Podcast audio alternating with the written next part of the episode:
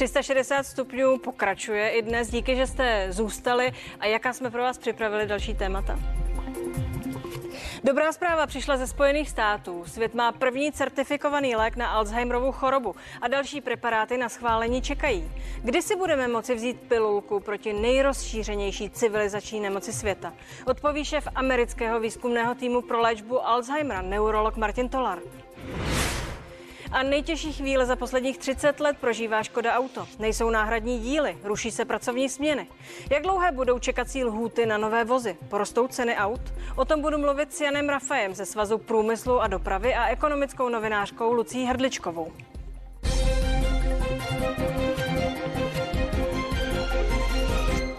Těžké chvíle Škodovky. Mladoboleslavská automobilka kvůli nedostatku dílů ruší svým pracovníkům směny. Stejně jako dalším světovým výrobcům autí chybí čipy potřebné do palubní elektroniky. Od začátku roku tak Škoda musela zrušit řadu směn, především těch přesčasových, které jsou lépe placené. Zaměstnanci zůstávají doma jako náhradu dostávají svůj plný denní výdělek. Propouštění podle odboru nehrozí. Současná situace se ale může projevit na celkovém mzdě zaměstnanců. Jan Rafaj, vicepremiér Svazu průmyslu a dopravy, viceprezident. Dobrý večer, vítám vás.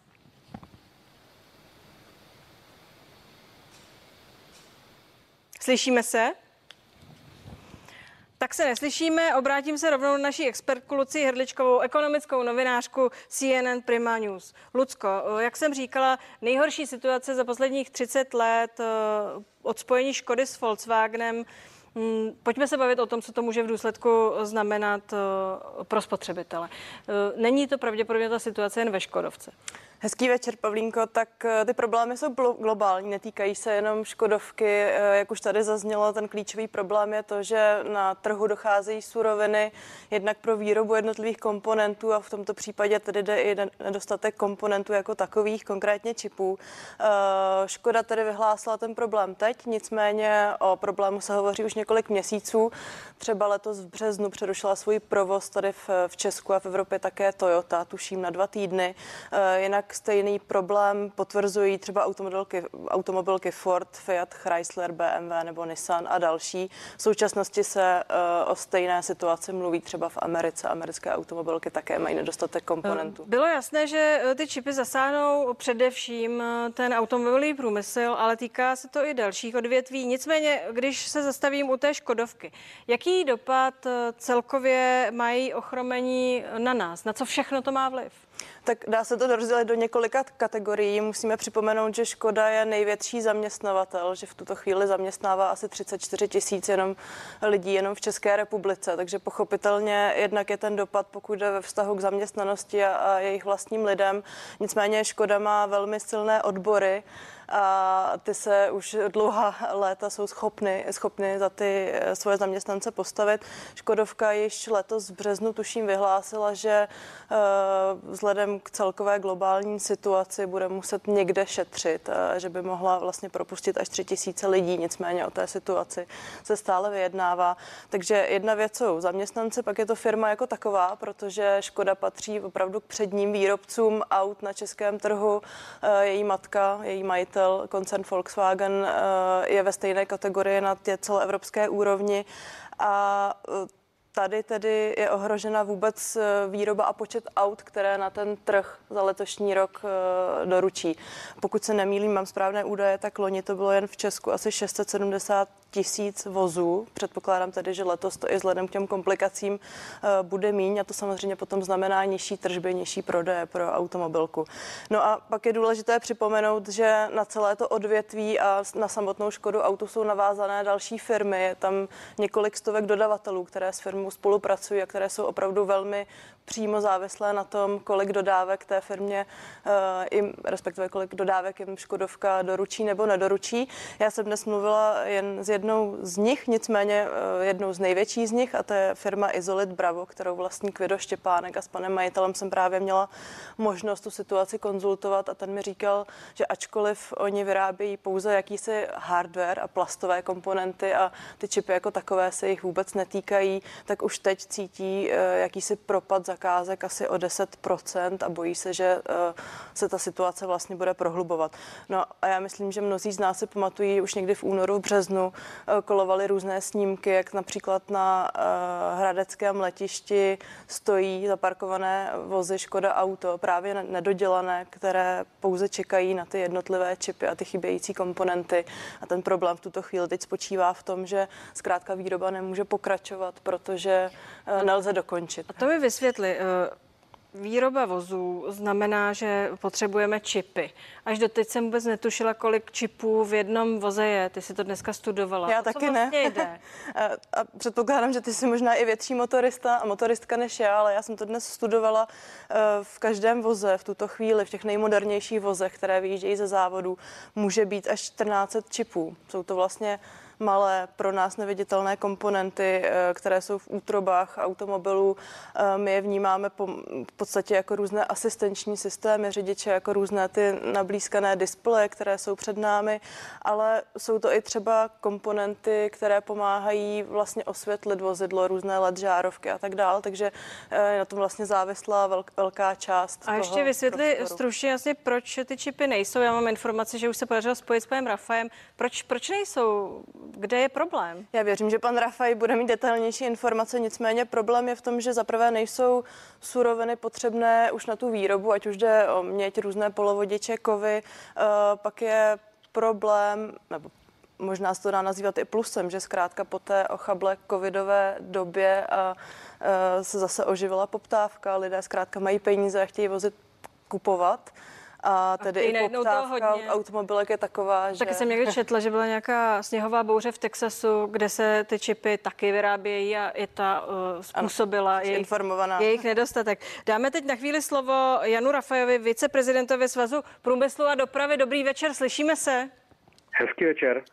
Eh, mluvili jsme tady o Škodovce, nejhorší situace za 30 let od spojení Škody eh, s Volkswagenem. Co to v důsledku bude znamenat eh, pro spotřebitele, pro ty, kteří chtějí Škodovku? Hmm.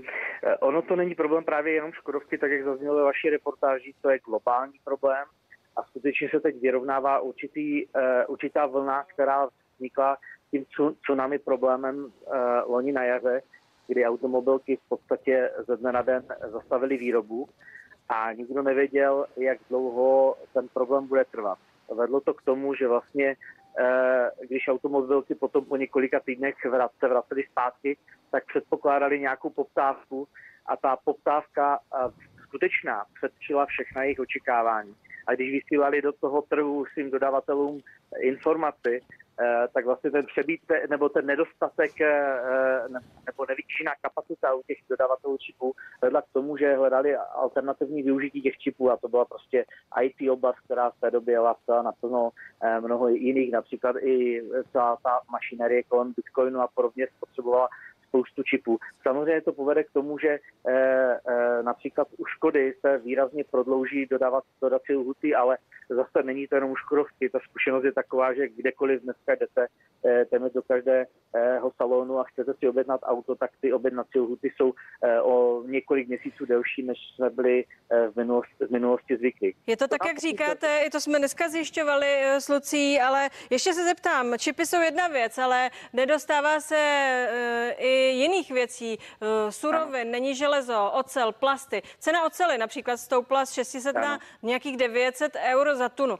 Kdy se to podle vás projeví na ceně těch vozů, které teď tedy nejsou? Uh, začne se to určitě velmi brzy projevovat na nejrůznějších cenách. My na, naopak dneska už vidíme uh, inflační nárůst. Uh, na druhé straně třeba v té oceli se domnívám, že se to zase časem uh, určitým způsobem stabilizuje a známe to v ocelářství, uh, ty výkyvy cenové jako takové. Uh, zase je to způsobeno tím, že poptávka v současné době, nebo v těch, v tom, na, zejména na podzim, předčila očekávání všech, kapacity tehdy nestíhaly a když třeba automobilky tlačí na své dodavatele, aby dodávali v termínech, tak začala být bitva o materiál, která samozřejmě zvedala ceny jako takové. Ale třeba když se vrátím ještě k těm čipům, tak chci říct, že je to obrovská příležitost přehodnotit pro, pro vůbec pro, pro ty velké výrobce i strategii svých eh, dodavatelů jako takových a znovu budovat eh, dodavatele tady u nás v Evropě. Ne, neponechat tu situaci na to, že převážíme přes kontinenty některé eh, klíčové komponenty. Mnozí už to pochopili a využívají to tímto směrem a je bohužel akorát škoda, že eh, díky těmto nedostatkům, jak materiálovým, tak v Česku k tomu ještě nedostatkům lidí, nejsme schopni využít ten potenciál eh, ekonomický toho nárůstu poptávky, kterou vlastně nikdo nepočítal. No a kdy je reálné, eh, že se situace vrátí k normálu? Tím myslím, hmm. kdy se bude moci začít znovu úplně vyrábět, tedy bude všeho toho, hmm. o čem jsme mluvili, dostatek. Tak eh, konkrétně u třeba výroby čipů se dá předpokládat, že, že takové fabriky eh, lze vybudovat eh, v řádu vyšších měsíců, možná roku a podobně, a pak trvá několika týdnech výroba. Takže já, se, já jsem přesvědčený, že tyhle ty výkyvy v ekonomice většinou trvají od 9 do 18 měsíců a jsem přesvědčený, že i v tomto případě se zase v období 9 až 18 měsíců stabilizuje. To neznamená, že některé komodity zůstanou i delší dobu e, s vyšší cenou, než byly předtím. A pak je otázka, jestli před tou samotnou covidou krizí něco nebylo podhodnoceno. Děkuji vám, to byl Jan Rafaj, viceprezident Svazu průmyslu a dopravy. Díky, že jste s námi byl. Přeji hezký večer. Vám taky, nashledanou. Tak jsme to slyšeli. Eh, jak dlouho se už dneska čeká na auta, Lucko? Já jsem to dneska zjišťovala u několika prodejců, protože mě to samotnou zajímalo. Šla jsem primárně po těch eh, koncernových vozech, to znamená po eh, vozech od Škodovky a dalších modelů Volkswagen. Bylo mi řečeno, že nejžádanější vůz, kterým je pravděpodobně v, v už dlouhá, eh, dlouhé roky Octavia, tak eh, že se čeká v podstatě až rok, trvá to opravdu dlouho. Eh, pokud jde o modely třeba Audi, tak jsou to, se to doba prodlužuje třeba o půl roku, takže v tuto chvíli budete také čekat do následujícího roku. Já jsem taky zjišťovala třeba Volvo, zatím u většiny modelů má standardní dodací lhuty, tři měsíce, ale dodává, že u některých nadstandardů vyžadujících speciální čipy, a jsme zase u těch čipů, prodlužuje lhutu o jeden až tři měsíce. Dá se říct, že vlastně takový prodejce je na tom v tuto chvíli dobře. Že něco, něco může podobného, nějakým způsobem eh, jak si zamíchat tím trhem, nebo ne? Něco podobného prodá, eh, eh, něco podobného říká i třeba BMW nebo nejprodávanější vlastně značka Toyota, kteří mají, řekněme, naskladněno. A sami tito prodejci mi potvrdili, že kdo v tuto chvíli dřív přijde, dřív mele, protože má zkrátka co nabídnout. Takže je to tak, jak říkáš. Pojďme tedy od poezie k proze. Jak se ta situace promítne do cen těch vozů? Dá se to říct? Uh, tak ještě loni, když propukla ta covidová krize, tak uh, všichni byli na poplach a říkali, tak teď nám půjdou uh, ceny dolů, teď zkrátka ta situace bude pro výrobce automobilky nepříznivá, nicméně teď se děje pravý opak. Uh, podle statistik ceny vzrostly jen za uplynulý rok už o několik procent a zase, když se budeme bavit potom o konkrétních značkách, tak u těch vozů, řekněme ve střední kategorii, těch dostupnějších vozů, uh, jsou to řádově desítky tisíc korun. Zase znovu znovu se můžu vrátit třeba k Octavii nebo k Superbu, kde v průměru jednotlivé modely zdražily třeba o 20-30 tisíc korun teď. už teď. A eh, výhledově. Pokud jde o srovnání s loňským rokem, eh, čeká se tam další nárůst v jednotkách procent. Když se budeme bavit o nějakých prémiovějších segmentech, kdybych měla použít jazyk automobilek, tak eh, jsou to až 100 tisíce, třeba v případě vozů Audi je to zase i 100 tisíc korun během jediného roku. Z toho bych odvodila, že se pravděpodobně bude dařit trhu s jetými auty. Je to tak? To, to, co ty říkáš, mi potvrdilo dnes hned několik prodejců. Eh, zájem Čechů o, o starší auta roste, obrací se i na autosalony, kde eh, vlastně vědí, že se bavíme o nějakých garantovaných značkách. A eh, to vlastně vede to k tomu, že vozový park v Česku stárne a pravděpodobně podle expertů dál stárnout bude, ale v tuto chvíli budou dražší i ty ojaté, ojaté vozy, kdybych měla Je potřeba si připomenout, že vzhledem k těm emisním limitům už spoustou dra- těch starých vozů vlastně nemůžeme ani vyjet z republiky. Eh, to je, to je dobrý postřeh, eh, zejména pokud jde třeba o dýzlové motory. Já tady nejsem úplný expert, ještě jsou tam další specifikace, ale to klíčové dělení je na dýzlové motory, které už mají do jistých měst v Evropě úplně do centra, například eh, zákaz vjezdu a překročení jakési hranice. Je to například Berlín, Frankfurt, další německá města, ale ten zákaz se rozšířil do dalších měst, třeba na sever Evropy, švédský Stockholm nebo naopak na jich do Barcelony. Mám přesně takové auto, budu jezdit vlakem. Lucie, díky, že jsi tu byla. A já díky Přeji za pozvání. Večer. Díky.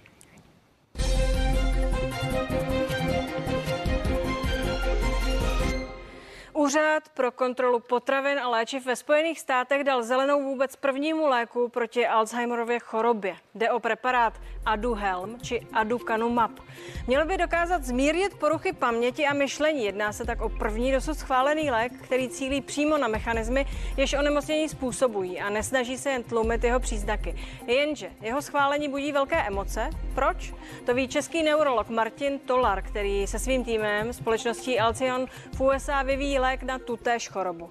A teď ho vítám ve vysílání neurolog Martin Tolar, výkonný ředitel americké biotechnologické společnosti Alcion, která hlásí, že má lék na Alzheimerovou chorobu. Dobrý večer. Večer. Vy jste z toho rozhodnutí ohledně preparátu konkurence eh, také rozpačitý, anebo nejste? Nejsem. Je to obrovský pokrok pro pacienty, je to obrovský pokrok pro společnost, je to obrovský pokrok pro všechny nás, co pracujeme na Alzheimerově nemoci, protože to je vlastně první lék, který byl uh, potvrzen za více než 20 let, téměř 20 let. A, a potvrdil naší vědu, potvrdil objevy, které bychom dělali v Alzionu a dává nám šanci a daleko lepší šanci vlastně dovést ten náš, náš, náš lék a pacientům rychle. Tedy když si řekneme, že tenhle je první a další čekají v řadě, tak už je to úplně reálná možnost. Takhle to bude. Výsledek toho, že Eh, bylo tak náročné a vlastně bylo tolik selhání ve vývoji léku na Alzheimerovou nemoci k tomu, že je pouze um, pět léků, které jsou vlastně v těch posledních fázích vývoje. To znamená, že to jsou ty léky, které potenciálně mají, mají šanci se dostat na trh. Jsou to čtyři protilátky uh, a náš, naše pilulka, takže máme obrovskou výhodu, že máme vlastně pilulku, která je bezpečná, která nemá některé různé vedlejší účinky, jako je krvácení do mozku, jako je otok mozku. Um, ale to je vlastně všecko, co je teď dostupné nebo může být na trhu do, do několika dalších let.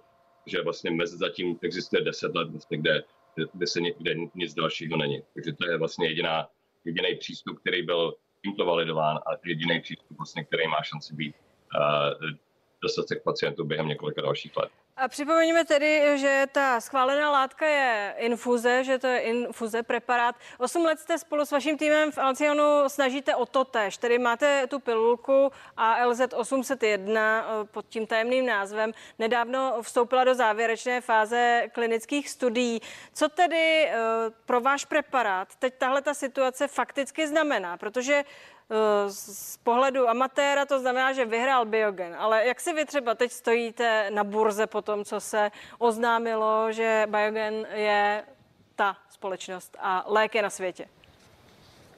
Dokážete si představit, že vlastně doslova minuty po tom, co bylo ohlášen eh, právě, že FDA tady potvrdila tento lék, a já jsem začal dostávat telefony od investorů, od bankéřů, celá Wall Street nám volala, protože, jak jsem říkal, je jenom pár léků, který mají šanci vlastně dostat se na trh. A ta hodnota potenciálně úspěšného léku je tak obrovská. Je, je to Biogen uh, stock vylezl 25-30 miliard dolarů. že vlastně všichni najednou vidí, že, že vlastně ty vrata nebo ty, ty, ty, jak se říká v Americe, floodgates se otevřely a vlastně peníze, zájem, jako všichni teď chtějí vlastně pracovat na, na tom, tom problému, protože tohle to ukázalo, že vlastně je reálná a je praktická šance vlastně tohoto vyřešit. Když vezmeme v úvahu, že jste začínali vyvíjet ten lék, jestli si to dobře pamatuji, u vás v kuchyni a půjčoval jste si úplně všude, abyste mohl začít, tak teď tedy eh, přijdou, eh, vypadá to hody. Je mi jasné, že řeknete, že ALZ 801, tedy ta vaše pilulka, je lepší pro pacienty než infuze protilátek eh, Aduhelm či Adukanu MAP. V čem se ty preparáty vlastně liší zásadně? Ten zásadní rozdíl je v tom, že protilátky se snaží vlastně ten toxin, který se v mozku tvoří, od, vyčistit a my zabráníme jeho tvoření. Takže to, to je ten základní principiální, jak, jak jste říkala, my jsme založili Alzion před osmi lety, několik objevů nám umožnilo porozumět, co je ten toxín, jak zabránit jeho tvoření, jak umožnit jeho uh, uh, odplavování tímto a jak vlastně pomoct pacientům, u jakých pacientů to testovat a tak dále. Ale ten, ten vlastně prakticky největší dopad je v tom, že my máme pilulku, kterou si každý může vzít doma. A všechny ostatní preparáty jsou infuze, které musí být dělány v infuzních centrech a musí být velice pečlivě sledovaný vlastně jejich bezpečnost, protože způsobují otoky mozku a krvácení velké většiny pacientů. A, a vlastně ten, ten, ten přístup k takovému léku jako infuze je daleko problematičtější než u něčeho, co je možné dávat jako pilulku. Další zásadní rozdíl je v tom, že nemoc se vyvíjí v našich mozků pacientů 20 let, než, než začíná mít klinické příznaky. Vlastně lékem, který je orální, je možný nejenom léčit nemoc, ale také jí předcházet. A náš cíl je vlastně léčit pacienty daleko předtím, než dostanou příznaky. A, a to je vlastně obrovská výhoda toho našeho postupu. No a pak je logická otázka, eh, vezmeme-li biogen nebo biogen, jak říkáte, eh, infuze a teď se podíváme na pilulku, kterou bych si mohla vzít doma, kdy už tedy eh, si budu moci tu pilulku pořídit a začít jít brát doma, protože asi už je na čase v mém věku. Um, to je, ta nemoc začíná v našich, u nás tak okolo 40 až 50 let, v podstatě u každého, takže to je pravda. Ehm, my, mám, my jsme, eh, naš, investice do našeho programu je skoro půl miliardy dolarů. My jsme, máme data vlastně z než dvou tisíc pacientů. My jsme začali tu, eh, čemu říkáme confirmatory phase 3, to znamená studie, která jenom potvrzuje data, které už máme a jsme to oznámili uh, právě nedávno. A my uh, věříme, že můžeme ten, ten lék dostat na trh během dvou až tři let. Já si myslím, že další ještě důležitá věc, která se stala s Váženem, je, že je jasný, že FDA, to je ten americký regulátor, výrazně snížil lačku na, to, na potvrzení takovýchto léků. To je potřeba vlastně přinést za data. A o to, to bylo ta kontroverzní a, a, u toho léku aducanumab. A, takže je šance pro nás potenciálně to udělat ještě dřív, ale jako prakticky je to dva až tři roky. A bude to dostupné i v České republice, protože nedávno jste oznámili spolupráci s Pražským ústavem organické chemie a biochemie České akademie věd. Budete eh, tady Alzheimera eh, testovat, měřit množství těch toxinů v mozku. Předpokládám, že když jste navázali spolupráci, takže máme nějaké speciální postavení v tom vašem programu a ty pilulky v momentě, kdy se schválí, budou k mání u nás. Není to jenom spolupráce s Ústavem organické chemie a biochemie, což je, což je skutečně šance uh, detekovat ten toxin v mozku vlastně daleko předtím, než, než, člověk, než pacient má klinické příznaky. Ale my jsme dlouhodobě spolupracovali se špičkovými odborníky v České republice. Je to Jakub Hort, Kateřina Šardová, Jakub Hort Motole, Kateřina Šardová je, je v Brně na, na nemocnici svaté Ani. A oni vlastně už teď uh, jsou klíčoví lidé, kteří Eh, vedli naší studii druhého stupně, kterou jsme teď právě dokončili. Převážně byla daná, udělána v Česku a, a, a pak také v Holandsku. A my teď právě s nimi začínáme tu studii do třetího stupně, která už začala v Americe, ale v Evropě bude trošku později. Takže tady je velice silná vlastně eh, podpora a spolupráce, kterou jsme měli eh, v podstatě od začátku Alzionu, po, po celou dobu historie Alzionu s českými experty. A, a ten lék bude v každém případě dostupný v Česku řeknu, že SUKL byl velice nám pomohl jako začít tu studii druhé fáze a tak dále, takže my tady máme velice dobré spolupráce, říkám, na všech úrovních, ale lék tady určitě bude dostupný. Bude dostupný i finančně? Máte za to, že tenhle lék když vezmeme jeho důležitost, budou hradit pojišťovny, anebo že bude dostupný alespoň za částky, které může každý ten čtyřicátník plus vydat, protože to bude spousta tabletek, předpokládám. Um, Alzheimerova nemoc je, je obrovská hrozba nejenom společenská, ale také ekonomicky. V Americe ta, ta vlastně ta, stojí ta, ta péče o pacienty s Alzheimerovou nemocí půl trilionu dolarů. A já nevím přesně, jaké je to číslo v České republice. To znamená, že takový lék je vlastně eh, ekonomicky výhodný za jakoukoliv cenu, ale jenom řeknu to, že náš lék bude dramaticky levnější, než je eh, lék od Váženu. Vážen to prodává v současné době, no, plánuje prodávat za 56 dolarů ročně což je eh, při množství pacientů obrovský, obrovský nátlak eh, vlastně na, na, na, na všechny eh, pojišťovny a tak dále. Ale jako náš lék díky tomu, že bude možné ho dávat vlastně doma, že je to pilulka, je možné ho dávat preventivně, a bude, bude daleko přístupnější a, a říkám, já, já myslím, že dočkat, až to, bude, až to bude tady dostupné.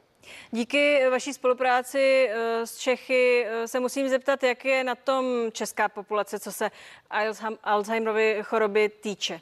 Mluvíme tady o skryté epidemii. Je to tedy, odpovídá ta situace v Česku těm číslům, která máte celosvětově, anebo která znáte z Ameriky? Je to, je to stejná procento populace. Um, se dobře pamatuju, tak v České republice je hadováno přes 100 lidí s Alzheimerovou nemocí. A říkám, jako ten problém s Alzheimerem není uh, jenom těch pacientů, kteří vlastně už mají klinické příznaky, které třeba se starat uh, v ústavech a tak dále, ale je to vlastně desetkrát tolik lidí, kteří, jsou, uh, kteří mají změny v mozku. V Americe je 6 milionů lidí s Alzheimerovou nemocí, ale je skoro 50 milionů lidí z lidí, kteří mají vlastně změny v mozku, které, které už vedou vlastně k této nemoci. Takže to je důvod, proč je tak obrovská hrozba. To je důvod, vlastně, proč, je to, proč je tak důležité mít tady takovouhle, a, takovýhle obrovský pokrok vlastně pro nás všechny, že je, je přístup a víme, jakým způsobem to, to udělat.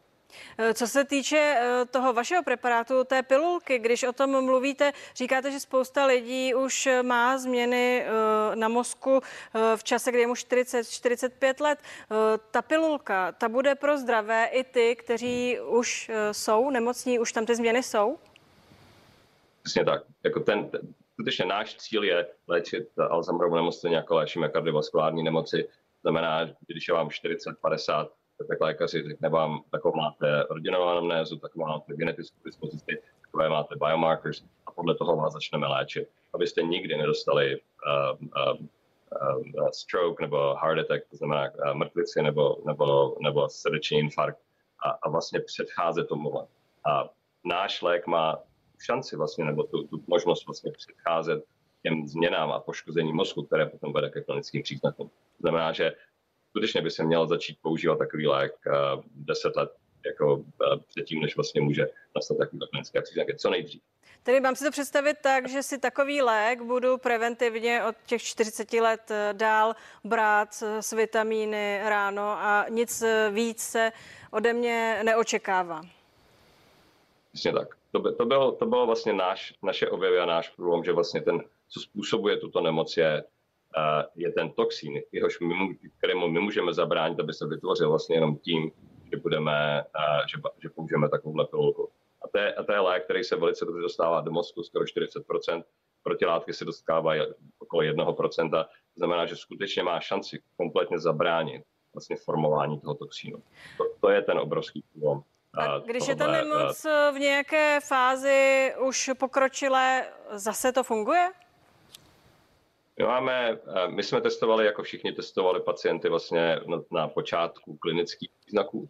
My máme uh, pár pacientů, kteří uh, požádali vlastně o ten lék, čemu se říká compassionate use, a vlastně, kteří byli daleko víc v pokročilých stádiích a u nich nastalo nejenom zastavení vlastně, ale i zlepšení klinických příznaků, což čemuž já jsem nevěřil, že to vůbec bude možné. My jsme říkali těm rodinám a pacientům, že nevěříme, že vlastně to může tak pomoct tak pozdě vlastně ve stádiu té nemoci.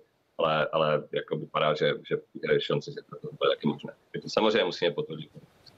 To zní skvěle. A teď mi řekněte, jak je na tom z vašeho hlediska Česká republika, co se péče o pacienty s Alzheimerovou chorobou týče. Jak na tom jsme? Vím, že sem jezdíte, vím, že jednáte, vím, že hledáte, pátráte. Jak jsme na tom? Já uh, jsem dělal medicínu uh, v Česku, já jsem dělal medicínu v Praze, já jsem český kluk a jako byl jsem vlastně v tom systému. A my máme jeden z nejlepších lékařských systémů na světě, nebo srovnatelný s Amerikou. Uh, já znám uh, mnoho špičkových uh, lékařů, jako je profesor Hot, jako je Kateřina Škardová a tak dále v Česku. Já neznám tu individuální péči, ale předpokládám, že je velmi podobná tomu, co se děje v Americe. Problém Alzheimerové nemoci, Alzheimerové nemoci je, že vlastně nemáme čím léčit. To je vlastně jenom paliativní péče. To znamená, že jediný, co to může změnit, je skutečně uh, lék, který teď byl potvrzen Biogen, nebo lék, který vlastně my budeme dávat preventivně. Um, tam není v podstatě, jak těm pacientům pomoct, protože během těch 20 let dojde tak výraznému poškození mozku, že vlastně nejsou schopní, uh, nevědějí, kdo jsou, nejsou schopni komunikovat, ztratí vlastně svoji podstatu. To řekla ta první pacientka pana doktora Alzheimera, řekla, I have lost myself, já jsem ztratila sebe sama. Takže to, to je, čemu my se snažíme zabránit.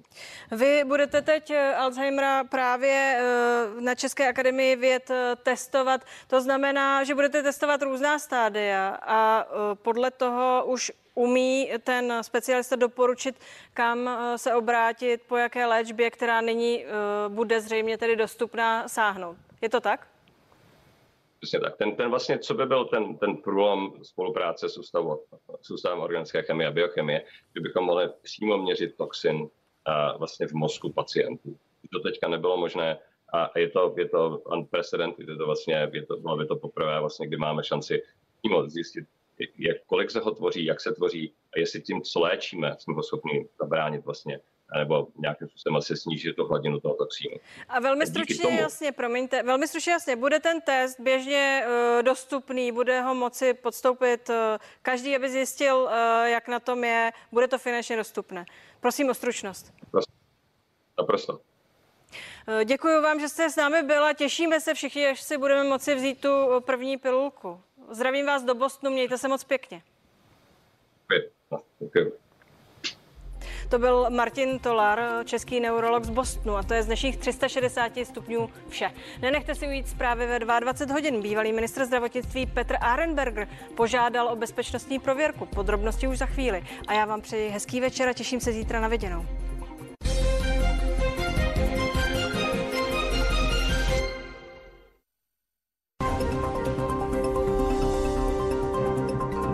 Chci vědět, do jakého dne se každé ráno probouzím. A věřím, že to chcete vědět i vy. Ranní show, nový den vám díky CNN Prima.